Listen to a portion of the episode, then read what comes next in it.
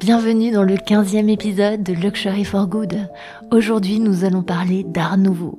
L'art nouveau s'invite à nouveau dans la joaillerie. Il crée une nouvelle joaillerie, une joaillerie engagée, une joaillerie entreprise à mission. Pour vous parler de ces sujets, j'invite Camille Wever, co-reviver de la maison Wever, qui va nous raconter comment elle a fait renaître cette maison riche de 200 ans d'histoire en une maison de joaillerie engagée tant au niveau de l'impact social que de l'impact environnemental. L'industrie du luxe doit prendre conscience que les grandes marques de luxe ont des grandes responsabilités. Pour un jean, il faut 7 à 11 000 litres d'eau. Pour 3 grammes d'or, ce sont 1500 litres d'eau gaspillée. Il faut absolument trouver une solution. Je ne vois qu'un remède, changement d'air immédiat. Everyone that is interested and passionate knows that we have all the elements to change. En tant qu'acteur majeur du luxe, c'est à nous d'ouvrir la voie. Mais ce sont des méthodes modernes, il faudra vous y faire. Aujourd'hui, nous allons parler de joaillerie engagée. Une joaillerie qui s'engage et qui devient la première marque joaillière, entreprise à mission. Bonjour Camille. Bonjour Céline. C'est un honneur pour moi aujourd'hui de t'accueillir et en même temps un exercice peut-être un peu plus difficile que pour les autres marques que j'ai accueillies, parce qu'en même temps j'ai l'impression d'être un peu jugée partie de cette histoire. Donc avant tout, je ne voudrais ne rien dévoiler, mais m'intéresser à toi et à ton parcours. Qu'est-ce qui a fait que tu as eu envie de réveiller la belle endormie, cette marque Wever, qui est à la fois ton nom de famille, et de la revisiter aujourd'hui? Quelles étaient tes convictions? Alors déjà, merci beaucoup Céline hein, de, de, de m'inviter sur ton podcast euh, que je trouve euh, absolument euh, génial. Eh bien, écoute, l'histoire du réveil de cette belle endormie, elle remonte quand même il y a un certain temps, puisque elle remonte exactement à l'âge de mes 16 ans, lorsque ma grand-mère m'a offert un bijou Vévert et euh, je me souviens très bien de ce moment où j'ai ouvert l'écrin avec euh, mon nom écrit dessus, euh, Vévert, 19 rue de la Paix. L'émotion déjà de, de recevoir un bijou de sa grand-mère, cet acte fort finalement de, de transmission. Et puis, et puis cette émotion en lisant mon nom tout simplement sur cet écrin. Et là, je me suis dit, un jour, je reverrai la maison de joaillerie familiale. Tu te dis un jour je réveillerai euh, la maison de joaillerie familiale. Qu'est-ce que tu as fait avant? Quel était ton parcours avant de te décider euh? Alors c'est vrai que j'avais 16 ans, donc euh, j'ai envie de dire avant, j'avais surtout vécu avec le souvenir de la maison Vévert qui semblait toujours très vivant et très présent. Pourquoi? Parce que Vévert, c'est un patrimoine qui est toujours actif. Vous pouvez toujours euh, aller dans des musées et, découvrir euh, aussi bien euh, voilà l'univers de, de que ses créations. Donc vous allez au musée des arts décoratifs, dans la galerie des bijoux, vous pourrez découvrir des, des, bijoux Vévert. Vous allez également au Petit Palais, vous allez voir beaucoup de peignes de Vévert au musée d'Orsay également, il y avait la broche euh, de Jeanne Grasset, apparition dessinée pour Vévert. Et puis également dans, dans des musées internationaux, Cooper et 8 euh, à New York, euh, ou d'autres musées également en Europe. Donc en fait, j'ai toujours vécu avec cette idée de patrimoine vivant. Et, et j'ai eu ce petit déclic à voilà à 16 ans, lorsque finalement voilà, j'ai reçu ce bijou, ça m'a semblé être une évidence de, de, de, devoir le réveiller. Alors après, j'avais 16 ans, donc tout ça, euh, euh, ça restait quand même assez abstrait. Euh, voilà, j'étais à l'école, donc ça a mis pas mal de temps puisque j'ai 42 ans aujourd'hui, mais voilà, je l'ai fait. Alors tu l'as fait pour te former, pour euh, avoir euh, ce courage. Quel a été ton parcours et ton cheminement? Parce que je crois que tu es passé par plutôt école de commerce, expérience financière, et comment on en vient à se dire, bah, finalement, je reprends euh, cet héritage? Que j'ai et je le réveille pas n'importe comment, je le réveille avec des convictions écologiques, avec des convictions féministes, parce qu'il y a deux choses qui sont très importantes dans l'ADN, c'est la prise en compte de, de, de Vévert euh, et son renouveau, c'est la prise en compte de l'impact environnemental, la prise en compte de l'impact social et euh, quand même la première marque de joaillerie entreprise à mission. Ouais, tout à fait. Donc euh, moi, euh, j'ai des études essentiellement donc euh, en finance. Donc j'ai fait Dauphine et j'ai fait euh, également un, un master en, en, droit bancaire et financier, et un master des finances à à l'ESCP. Et euh, tout naturellement, j'ai commencé ma carrière en fait dans le domaine financier. Donc j'ai fait beaucoup de conseils financiers. J'ai travaillé en fusion-acquisition également dans, dans des grands groupes. Et puis dernièrement, j'ai dirigé une société dans le domaine de la recherche clinique. Et je crois que c'est vraiment cette dernière expérience qui m'a donné euh, la confiance vraiment pour relancer la maison de joaillerie. Pourquoi? Parce que euh, Eric Cohen, euh, qui est donc le, le, le, président directeur général du, du groupe Kérus, qui est un, un, groupe qui est familial, c'est important également euh, de le, de le souligner, euh, a eu totalement confiance en moi et m'a donné l'opportunité de diriger euh, l'une des filiales euh, du groupe qui s'appelle Kérus Biopharma, maintenant Kérus Life Science, qui est donc dans le domaine de la recherche clinique, alors que je ne connaissais absolument rien au domaine de la recherche clinique. Je savais à peine comment on faisait un médicament, franchement. Euh, et donc, euh, c'était une société qui avait euh, à l'époque des difficultés, euh, notamment euh, opérationnelles. Et j'ai dû, voilà, résoudre un certain nombre de difficultés opérationnelles avec les équipes en place, avec des nouvelles équipes que j'ai dû recruter. C'est un mini groupe au sein d'un grand groupe avec plusieurs filiales dans le monde, euh, 250 personnes à gérer, 25 millions d'euros euh, de chiffre euh, d'affaires. Et au bout de trois ans, euh, les raisons pour lesquelles j'étais venue euh, finalement, euh, voilà, avaient été réalisées.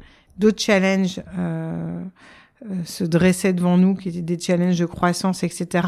Et et je me suis sentie totalement prête. En fait, je me suis dit non, mais euh, je, je peux euh, relancer euh, la joaillerie, euh, la joaillerie familiale, puisque je suis parvenue justement à, à, à, à, voilà répondre aux différentes problématiques opérationnelles de cette société, alors que je connaissais absolument rien au secteur. Donc c'est comme ça que j'ai eu euh, que j'ai eu voilà vraiment ce déclic opérationnel dans l'immédiat de relancer la maison familiale.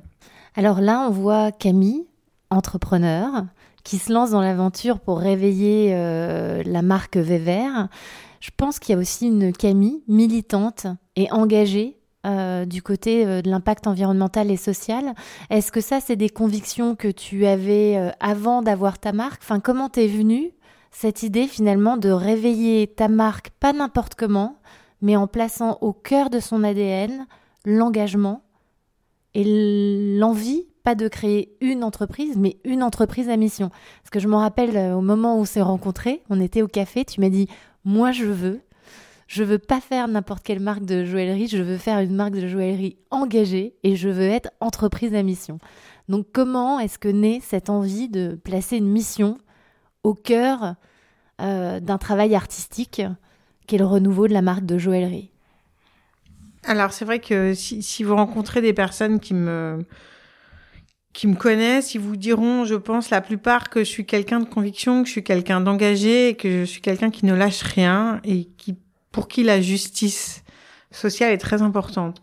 Donc, je suis vraiment quelqu'un de valeur. Euh, depuis, depuis toujours, euh, c'est très important pour moi de pouvoir, euh, de pouvoir vraiment aider les gens, euh, tendre la main. Donc, euh, donc en effet, j'ai fait beaucoup de maraudes. Euh, je me suis engagée dans un certain nombre euh, d'associations pour diverses causes. Donc en tout cas, l'engagement sociétal, pour moi, c'est quelque chose qui est totalement inné. Donc c'était évident que l'entreprise que j'allais relancer devait également porter euh, ces, ces, différentes valeurs. Sur la partie euh, écologique, euh, c'est une prise de conscience en fait qui est venu, on va dire, petit à petit avec, eh bien, toutes les problématiques, voilà, liées à à la planète et, et le fait qu'aujourd'hui, eh bien, il est nécessaire de devoir davantage s'engager et de vraiment réfléchir éco-responsabilité. Et donc ça, c'est venu en effet avec le temps. Et lorsque j'ai voulu relancer euh, la maison familiale, bah, pour moi, c'était évident que la maison devait euh, porter ses valeurs euh, sociales et sociétales et d'altruisme qui sont très importantes pour moi. Et également, donc, ses engagements en termes euh, d'éco-responsabilité.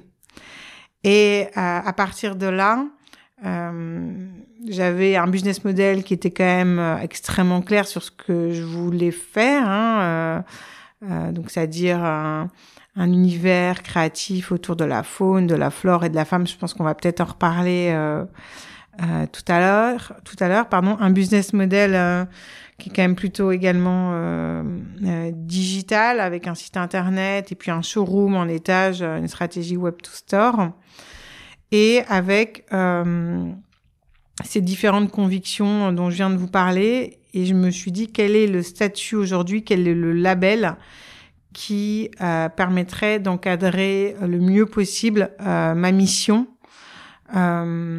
et les différentes valeurs que doivent incarner la marque, l'ADN de la marque. Donc là, en effet, aujourd'hui, il y a plusieurs statuts, plusieurs labels qui existent.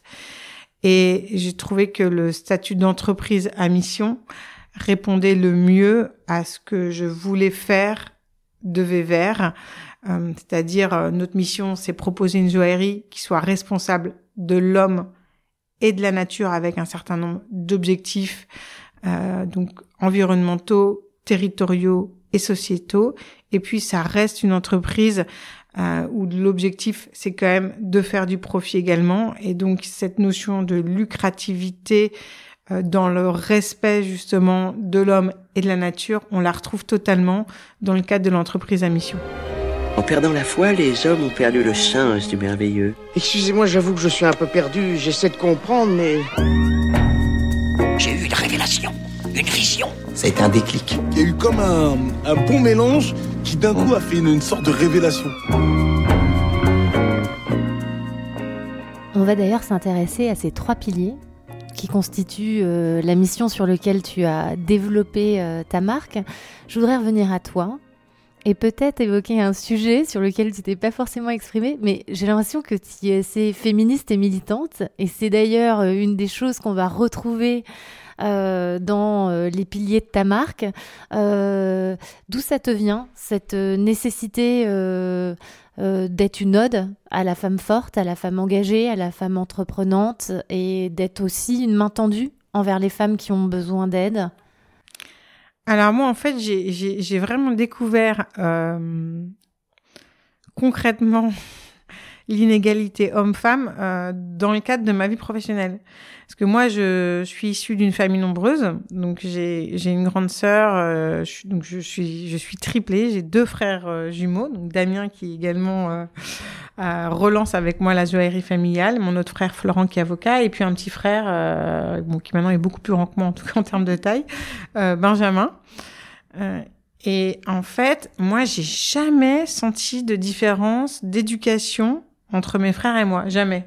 D'ailleurs, euh, en fait, c'est pour ça que j'ai un caractère un, petit peu de garçon manqué, je pense, parce que quand on est dans une famille nombreuse, euh, bah, il faut, il faut, il faut qu'on arrive à se faire entendre. Donc c'est pour ça que dans la famille, on a tous euh, des voix qui portent.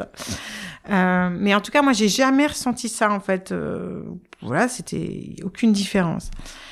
Euh, et c'est dans le cadre en fait de, la, de ma vie professionnelle, notamment en finance, où voilà, où j'ai eu droit à un certain nombre de, de remarques euh, complètement déplacées, euh, sexistes, uniquement liées euh, au fait que j'étais une femme et non pas un homme. Donc j'ai découvert ce sujet, j'ai trouvé que c'était d'une injustice totalement, quoi, que c'était c'était totalement inacceptable. Révoltant, révoltant. Moi, il faut oser le mot. mais c'est révoltant, c'est vraiment une vraie discrimination. Et donc, à partir de là, je me suis dit, bon, moi, je, je, vais tout faire pour, euh, pour me battre, euh, justement, pour la cause, la, cause, la, la, la, cause des femmes. Donc, pour moi, ça a toujours été quelque chose qui était extrêmement important.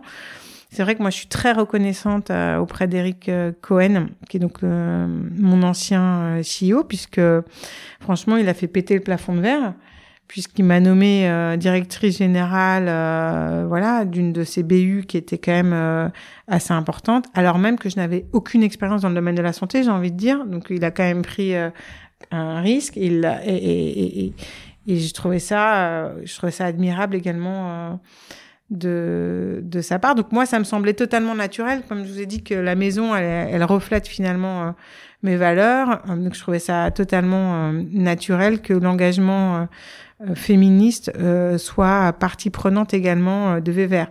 D'autant plus que dans l'univers créatif, on a donc la femme et également la nature, qui sont des sources d'inspiration très fortes au niveau de, de, de, nos bijoux. Et l'idée, c'est aussi d'être cohérent, c'est-à-dire que si vos bijoux sont une ode à la nature, une ode à la femme, eh bien, évidemment, euh, il faut également utiliser des matériaux qui soit éco-responsable et qui protège la planète. Et, également au niveau de la femme, euh, il faut être cohérent et, avoir un engagement euh, fort euh, auprès, auprès de la femme.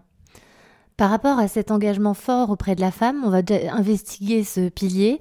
Je crois qu'il s'exprime de différentes manières. Il s'exprime par le fait que tu porte cette entreprise et en soit le porte-voix, ce qui ne veut pas dire qu'il n'y ait pas d'hommes, parce qu'il y a des hommes aussi qui œuvrent euh, à la fois dans les coulisses et à des postes très stratégiques.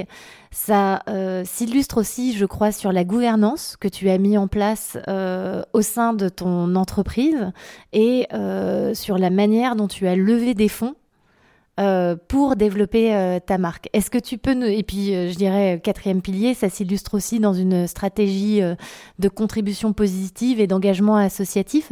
Est-ce que tu peux nous parler de ces différents aspects?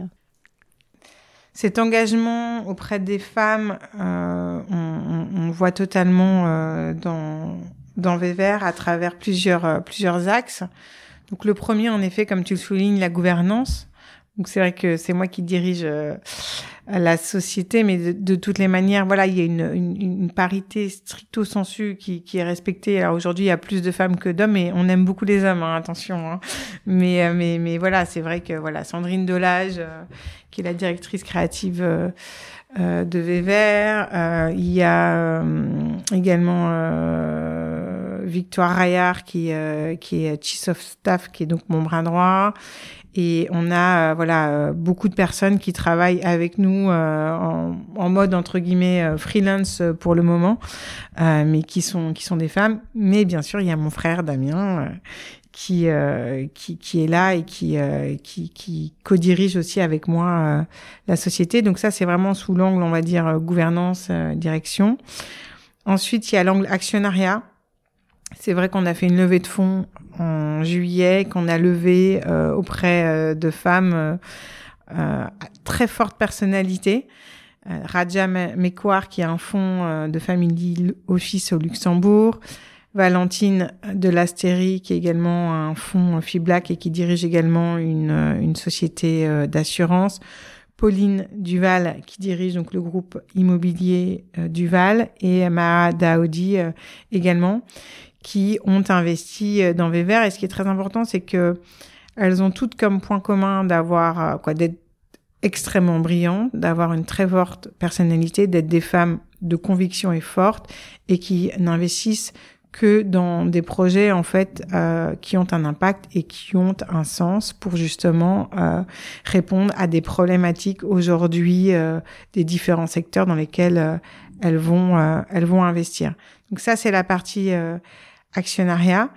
Et puis après, il y a la partie en effet euh, engagement associatif où euh, aujourd'hui on soutient une association qui s'appelle Sport dans la ville et plus précisément sa branche qui s'appelle Elle dans la ville. Et j'effectue, moi et Damien, euh, mon frère, donc, du mentorat auprès d'entrepreneuses qui souhaitent lancer leur marque. Typiquement, moi, j'accompagne une jeune femme qui est formidable, que j'adore, qui s'appelle Nousseima Baraket, qui lance sa marque euh, d'horlogerie euh, Bussy, et je l'accompagne dans ce magnifique euh, projet.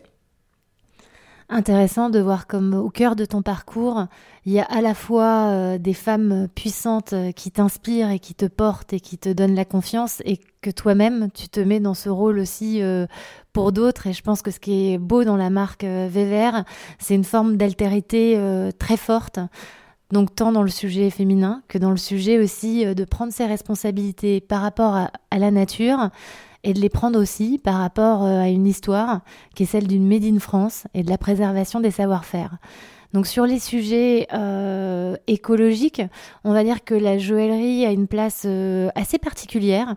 Je lisais récemment le rapport de Beers Insight 2021. la joaillerie est en fait le troisième achat sur lequel les convictions écologiques et sociales sont les plus fortes. Et donc, quand on regarde les matériaux qu'utilise la joaillerie, c'est des matériaux nobles qui ont toujours été utilisés, on va dire, avec une forme d'éco-conception, puisqu'on ne jette pas euh, l'or par les fenêtres et on ne jette pas les diamants non plus. Après, toi, dans tes choix matières, tu as eu euh, des points d'attache très particuliers, notamment sur le choix de ton or, le choix de tes diamants. Est-ce que tu peux nous en parler et nous donner un petit peu les raisons qui t'ont poussé euh, à choisir ces matières particulières? Oui, bien sûr. Donc c'est vrai que, euh, comme tu l'as souligné, euh, l'éco-responsabilité devient de plus en plus importante euh, dans et on est très content et c'est très important euh, dans le luxe et, également dans, dans la joaillerie. Et quand on a lancé Vévert, c'était indispensable de proposer une joaillerie qui soit justement écologique. Mais il y a plusieurs possibilités en fait au regard de, ce challenge. Euh, donc au niveau euh, de l'or, nous on a choisi l'or euh, recyclé avec le label RJC Coq qui permet d'assurer justement la traçabilité de l'or et s'assurer qu'il s'agit bien d'or recyclé. Coq, c'est Chain of Custody pour les non-initiés. Exactement. Et pour la partie pierres précieuses et notamment diamants, je m'étais posé la question sur deux possibilités, soit cette notion de diamant circulaire, diamant de seconde main, un petit peu comme euh, l'or recyclé. Hein. Donc je, j'utilise euh, dans mes bijoux euh, des diamants d'ores et déjà existants sur le marché, donc j'évite encore une extraction minière. Ou alors l'alternative des diamants de laboratoire, où là également, eh bien il n'y a pas d'extraction. C'est juste l'homme qui reproduit euh, en laboratoire la création euh, d'un diamant. Donc c'est exactement la même chose qu'un qu'un diamant de mine. Euh, c'est la seule différence, c'est l'origine. voilà, il y en a un qui a été créé il y a des milliards d'années sous la sous la terre, et l'autre qui a été créé en laboratoire grâce au génie de l'homme.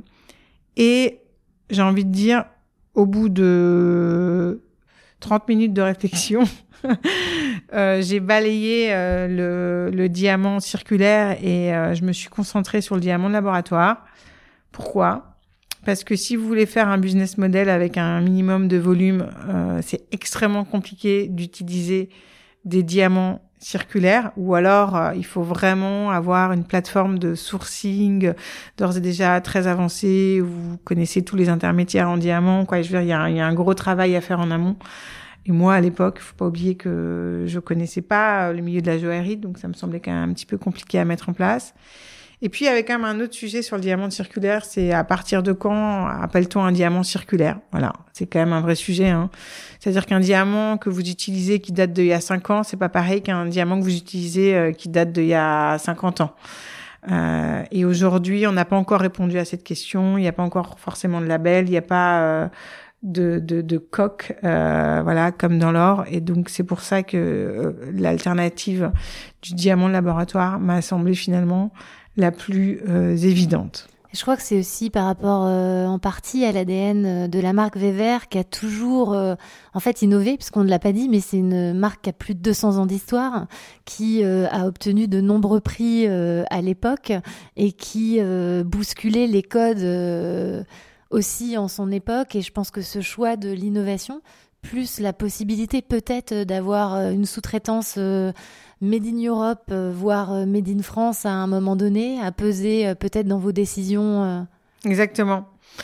Et c'est tout à fait ça. C'est-à-dire que la maison Vévert, comme tu le soulignais, Céline, donc c'est une maison qui a 200 ans d'existence, qui est extrêmement connue dans le milieu de la joaillerie. Pourquoi? Parce qu'elle a gagné quatre grands prix aux expositions universelles sur la période 1889-1904, ce qui est quand même totalement extraordinaire et unique. Et Vévert est très connu parce que Weber a été aussi pionnier du courant Art Nouveau. Le courant Art Nouveau, c'est quoi? C'est un courant qui a euh, totalement disrupté les arts décoratifs de l'époque euh, dans tous les domaines. Hein. Euh, vous les avez également en, en, en architecture hein. et puis euh, dans le domaine de la joaillerie, puisque dans le domaine de la joaillerie, on va complètement penser le bijou de façon différente, c'est-à-dire que on introduit euh, des matériaux qui n'avaient jamais été utilisés auparavant, du type euh, euh, le verre, des techniques telles que l'émail, des pierres fines entre guillemets qu'on appelle également semi-précieuses, de l'ivoire, de la nacre, de la corne. En fait, le bijou euh, devient en soi une œuvre d'art et on utilise euh, les matériaux au service de l'esthétisme du bijou, au service de son univers créatif et non plus uniquement au regard de la valeur vénale qui compose. Et ça, c'est une révolution à l'époque.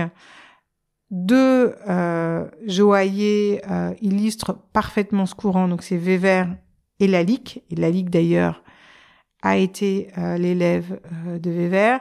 Et toute cette philosophie Art Nouveau, euh, qui est euh, voilà disrupter finalement les codes existants, proposer quelque chose de nouveau, eh bien on l'a voulu l'insuffler également dans Vévert version 2021.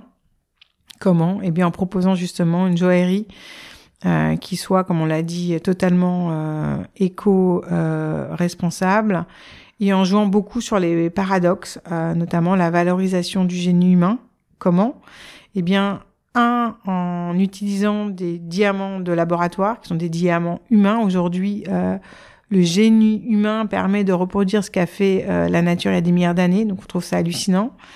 Et du génie humain à travers également des techniques ancestrales qui se perdaient. Et nous, l'objectif, c'est de le remettre au goût du jour et de le promouvoir à travers, entre autres, l'utilisation de l'émail appliqué à jour dans nos bijoux. Euh, dernier point, peut-être très important sur euh, l'entreprise à mission, c'est euh, le côté Made in France. L'histoire de ta marque, enfin moi j'y suis sensible parce que je suis nancéenne et donc l'histoire de ta marque est messienne. Et donc il y a une volonté aussi dans toute ta production d'avoir un maximum, je pense, hein, de localisation Made in France.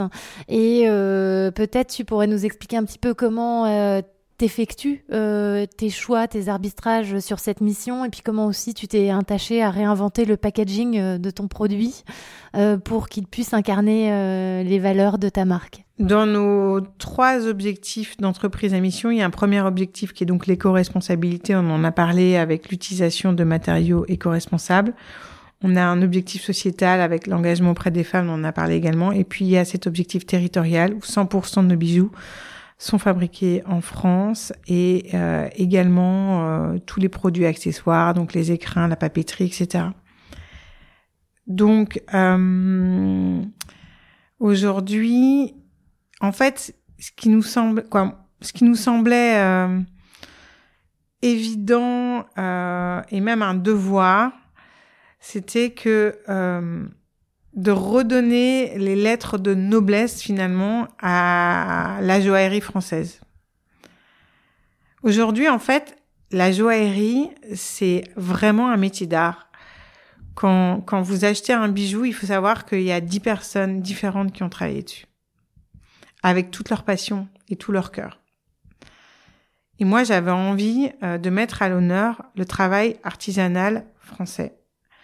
Donc c'est vrai que tous nos bijoux sont fabriqués en France, c'est dans nos statuts, donc ça changera jamais. Et ça, j'ai voulu vraiment battre, euh, voilà, pour ça. Et également, nos écrins euh, sont fabriqués euh, sont fabriqués en France. Euh, notre atelier de, de, haute joaillerie, donc euh, qui, qui, qui, fabrique euh, nos, nos, nos, bijoux, nous disait que en France, voilà, il y a un savoir-faire unique qu'on retrouve pas dans les autres pays une façon particulière et unique de sertir les diamants, une façon de, de, tailler justement les différentes pièces, pierres sur l'œuvre, une façon d'assembler les bijoux, une façon de traiter l'or. C'est c'est quelque chose de, totalement exceptionnel qu'on ne sait pas faire dans les autres pays. Et moi, je trouvais ça juste hyper important euh, de promouvoir tout ce savoir-faire français, de promouvoir euh, cette, euh, cette richesse française et faire en sorte qu'aujourd'hui on a une industrie magnifique en France et qu'il faut l'aider et qu'il faut la soutenir. Et, et pour cela, ça passe par tous les bijoux doivent être fabriqués en France. Ça, c'est un engagement euh, très fort et on voit que là aussi, ça renoue avec l'ADN et l'histoire de la maison, puisque historiquement, euh, c'était une fabrication euh, française. Euh, je, me, je, me, posais la question de, une fois qu'on a fait ses choix, donc on a décidé de reprendre l'entreprise familiale, on a créé une équipe, on est entouré, on a levé des fonds, on est soutenu. Quel accueil on a de la part du public? Quel type de femmes ou d'hommes on convainc? Euh, comment est-ce que euh, les créations Vévert sont aujourd'hui accueillies par le marché et euh, comment est-ce que tu sens le développement de cette marque qui est encore très très jeune? Donc c'est vrai que nous on a beaucoup de chance puisque on a une très très grande directrice créative qui a qui a réalisé les bijoux Vévert et qui est donc directrice artistique de Vévert qui s'appelle Sandrine Delage qui fut directrice euh, artistique entre autres du groupe Harry Winston euh, de Cartier. Et elle est tombée totalement amoureuse de Weber et de son univers, et donc elle a dessiné tous les bijoux de Weber. Je le souligne parce que c'est hyper important parce que voilà, on a des bijoux qui sont vraiment très beaux. il y a un vrai consensus aussi bien au niveau des experts du secteur, des amoureux du Weber historique, qu'au niveau également euh, des clients euh, et même des journalistes joaillerie euh, qui, qui connaissent bah forcément très bien ce, ce milieu-là. Donc les bijoux, l'univers ont été extrêmement bien accueillis par le secteur, par le marché et par, le, par les clients. Tu peux citer euh, quelques créations iconiques, peut-être pour donner envie à notre auditeur, euh, peut-être de se projeter, parce que c'est vraiment très euh, floral, c'est très sculptural, c'est très inspiré de la nature. peut-être deux, trois pièces de collection. Tout à fait. Donc Vévert, c'est un, un, monde fantastique, fantasmagorique, où se côtoient en fait des, des créatures fantastiques, donc des nymphes des, impératrices, des fées, euh, dans un monde euh, végétal avec une nature vraiment très luxuriante. Donc toutes ces thématiques de créatures fantastiques, de femmes, nymphes et euh, de nature, on les retrouve totalement au sein euh, de, de, de, la collection. Donc vous avez une, une ligne qui s'appelle Créatures fantastiques avec donc toutes ces nymphes dont je vous parle qui ont euh, le pouvoir de créer du feu, qui ont le pouvoir de créer de la pluie et où on joue beaucoup avec la transparence de l'émail plique à jour qui a été réalisé par Sandrine Tessier, meilleure ouvrière de France.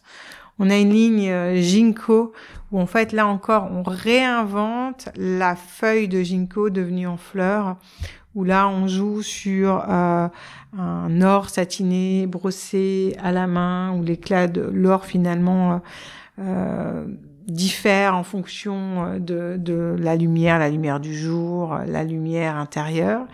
Et on a une ligne qui s'appelle la ligne élixir, où là, on a cette ligne qui est extrêmement végétale avec euh, un certi euh, euh, qui a été créé tel en fait le calice d'une fleur, un certi à cinq griffes, et puis des joncs également qui se tournent autour de votre doigt, autour de votre oreille, euh, voilà. Donc euh, l'univers Vévert, c'est un univers extrêmement euh, végétal où tout a été pensé, chaque détail du bijou en fait a été pensé pour que ça corresponde justement à notre univers artistique. Donc ça, je veux dire, tout le monde l'a bien vu, l'a bien ressenti. C'est pour ça que la collection a été très très bien accueillie plutôt une cliente euh, type C'est-à-dire une cliente française, une cliente euh, un, ou un client Est-ce que ce sont plutôt des hommes qui achètent pour leurs femmes? Est-ce que ce sont des femmes qui s'offrent euh, des récompenses ou peut-être trop tôt pour pouvoir stigmatiser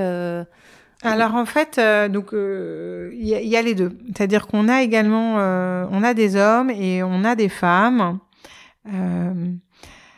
Là, on, on, a on a deux types en fait de clientes. On a la cliente qui euh, veut euh, un bijou vraiment éco-responsable, euh, qui ait du sens, et qui aujourd'hui sur le marché, en fait, ne trouvait pas de bijoux avec une vraie signature stylistique, avec un vrai univers, et qui le trouve donc chez Wever. Donc là, j'ai beaucoup de clientes qui en effet euh, viennent chez nous et qui achètent euh, voilà des bijoux du type euh, du type Jinko, créature fantastique parce qu'il y y a une vraie signature stylistique et puis et puis c'est éco-responsable.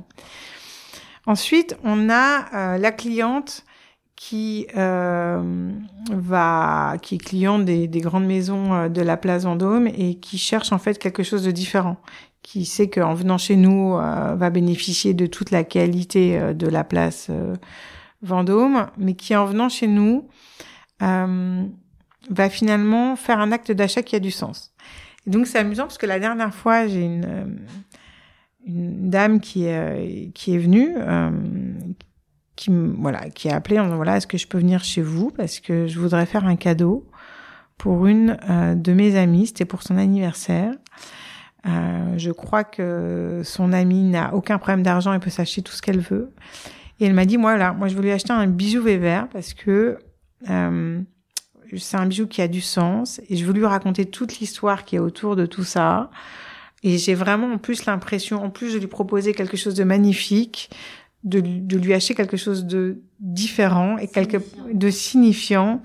Euh, et euh, c'est une femme qui est engagée et elle sera très heureuse de savoir que cet acte d'achat, vraiment, il a, il a du sens, puisque Wever est entreprise euh, voilà, à mission.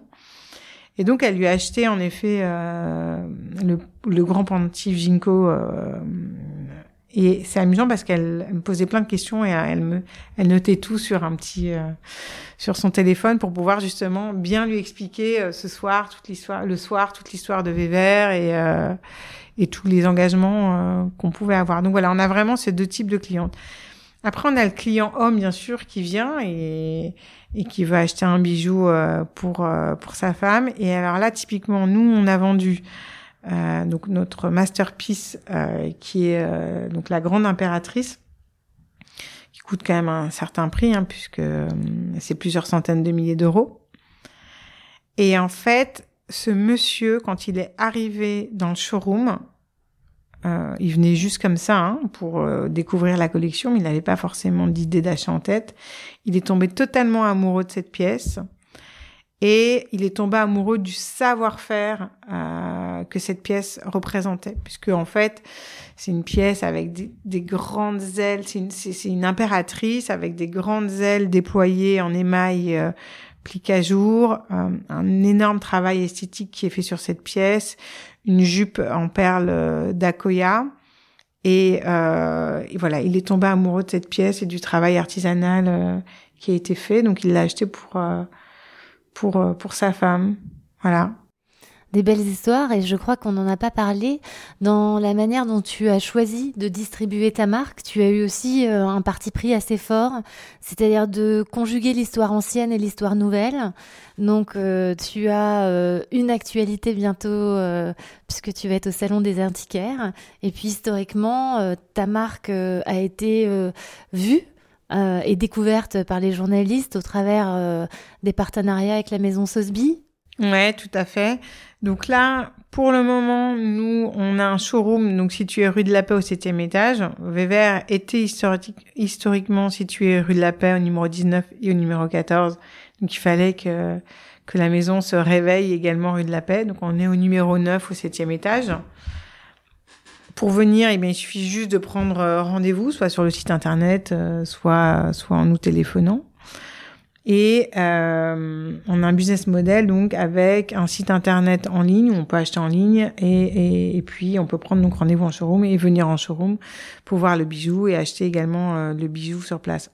En parallèle, on a également fait un certain nombre de partenariats. Donc, on a fait un partenariat en effet avec Sotheby's en septembre, puisque Sotheby's connaît très bien la maison Weber, puisque la maison euh, Sotheby's a vendu euh, à plusieurs reprises des bijoux euh. Donc, l'idée c'était euh, eh bien de montrer à leurs clients le réveil de Weber avec une partie euh, historique archive et puis une partie sur euh, sur la nouvelle collection. Nous allons être présents en effet à la Biennale de Paris qui se tient du 26 novembre au 5 novembre au Grand Palais éphémère où là il y aura un stand euh, qui représente euh, vraiment euh, bah, tout ce côté un petit peu fantastique et très végétal euh, dont on vient de parler. Donc j'encourage les personnes à venir nous voir et là on présentera également la nouvelle collection avec des, des pièces inédites qui ont été fabriquées pour la biennale et en 2022 nous allons également aller dans un grand magasin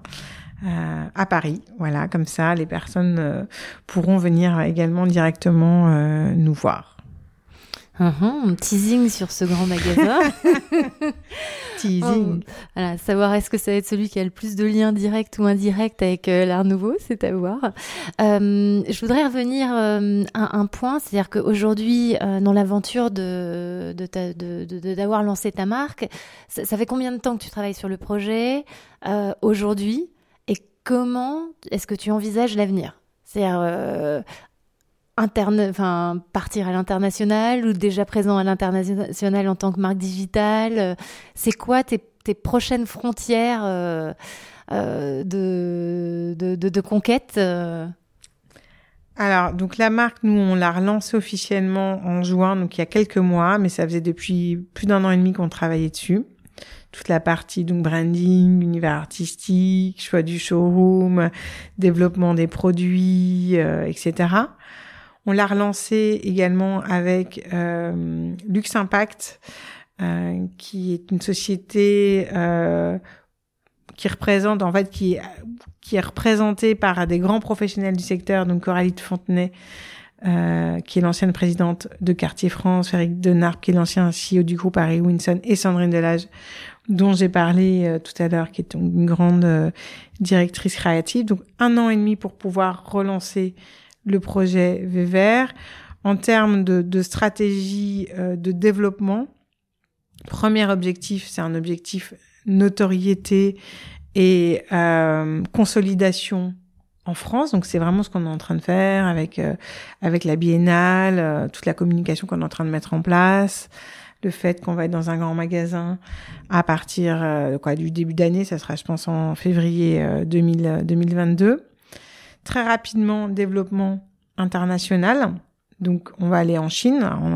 On a, a d'ores et déjà commencé à travailler dessus euh, au niveau de la Chine, euh, bien sûr aux US, au Japon où euh, les liens sont très forts d'ailleurs entre la maison Weber et le Japon, puisque Weber, euh, Henri Weber était l'un des plus grands collectionneurs euh, d'estampes euh, japonaises.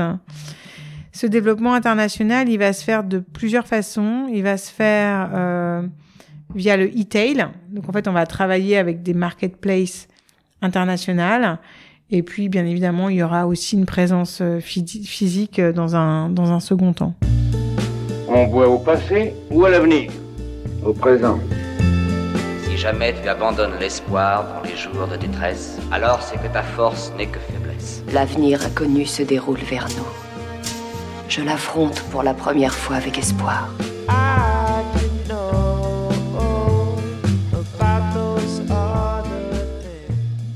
Donc on voit une trajectoire euh, fascinante, un développement qu'on va suivre de près et puis euh, dont à notre petite échelle Etiwork on est fier d'avoir contribué sur la partie entreprise à mission.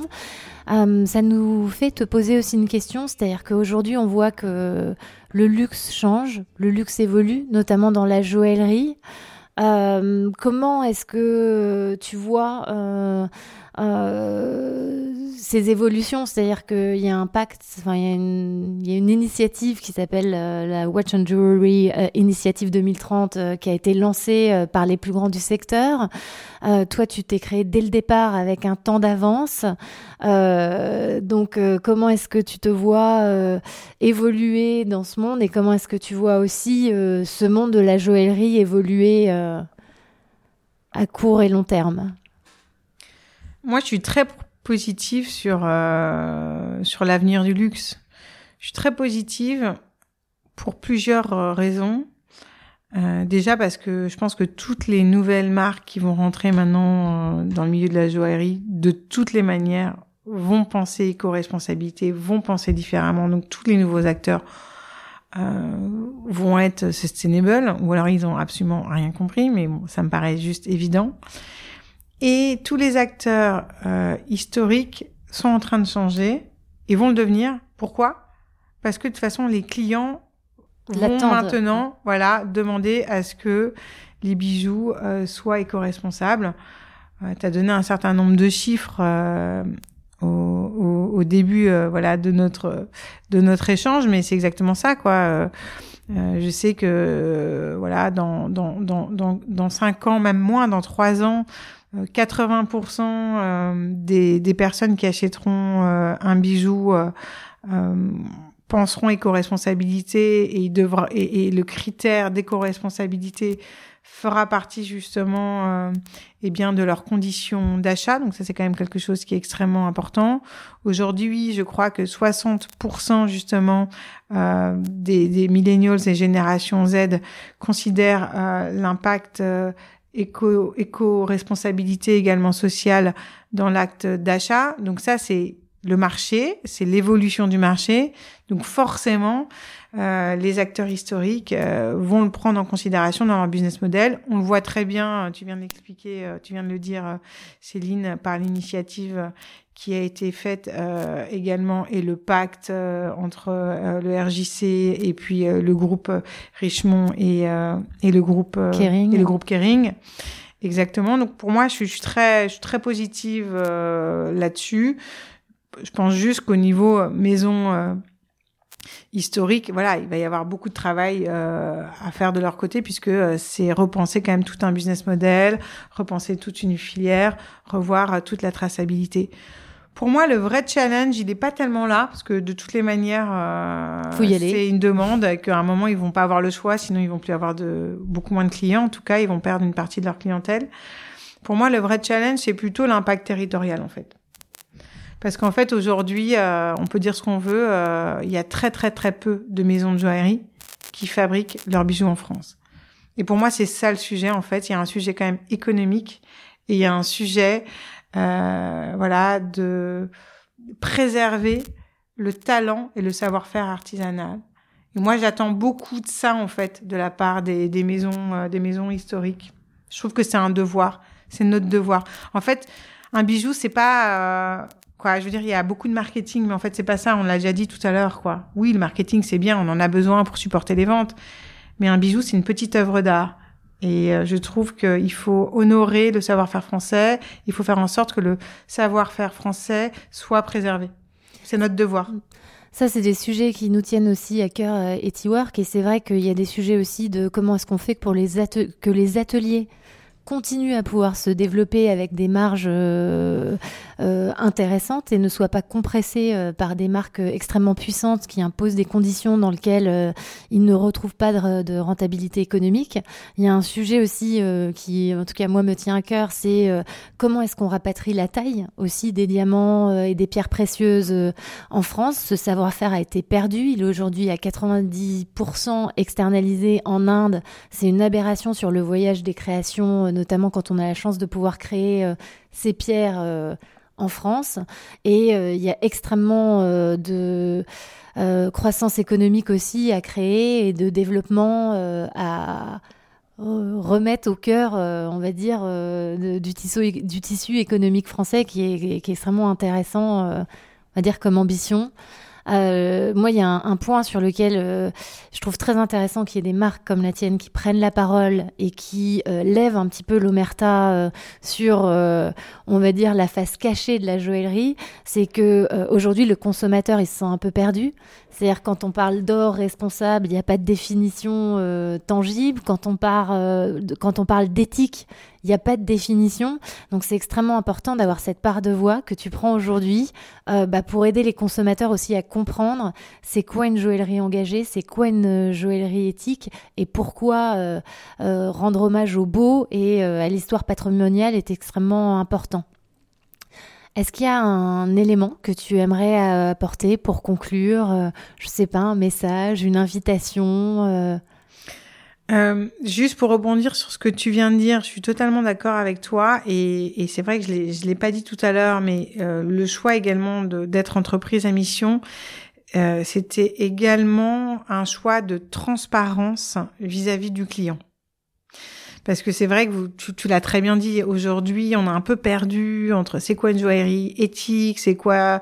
La dernière fois, j'ai vu une maison de joaillerie qui parlait de diamants éthiques, alors qu'il n'y avait rien d'éthique dans ces diamants, qu'en fait, c'est, un terme qui est complètement calvodisé. Et, euh, et, je trouve que c'est important de remettre de la transparence vis-à-vis euh, du client. Donc c'est vrai que le fait d'être entreprise à mission, c'est écrit dans nos statuts, on est audité, on a un comité de mission. Euh, au moins, euh, ça permet. Euh, Je bah, crois que c'est Anne Mollet non, qui oui, pilote le. on a Anne Mollet qui est directrice générale de la comité des entreprises à mission, qui fait partie de notre comité de mission. Donc vous imaginez bien qu'elle nous challenge bien comme il, comme il, comme il le faut. Voilà.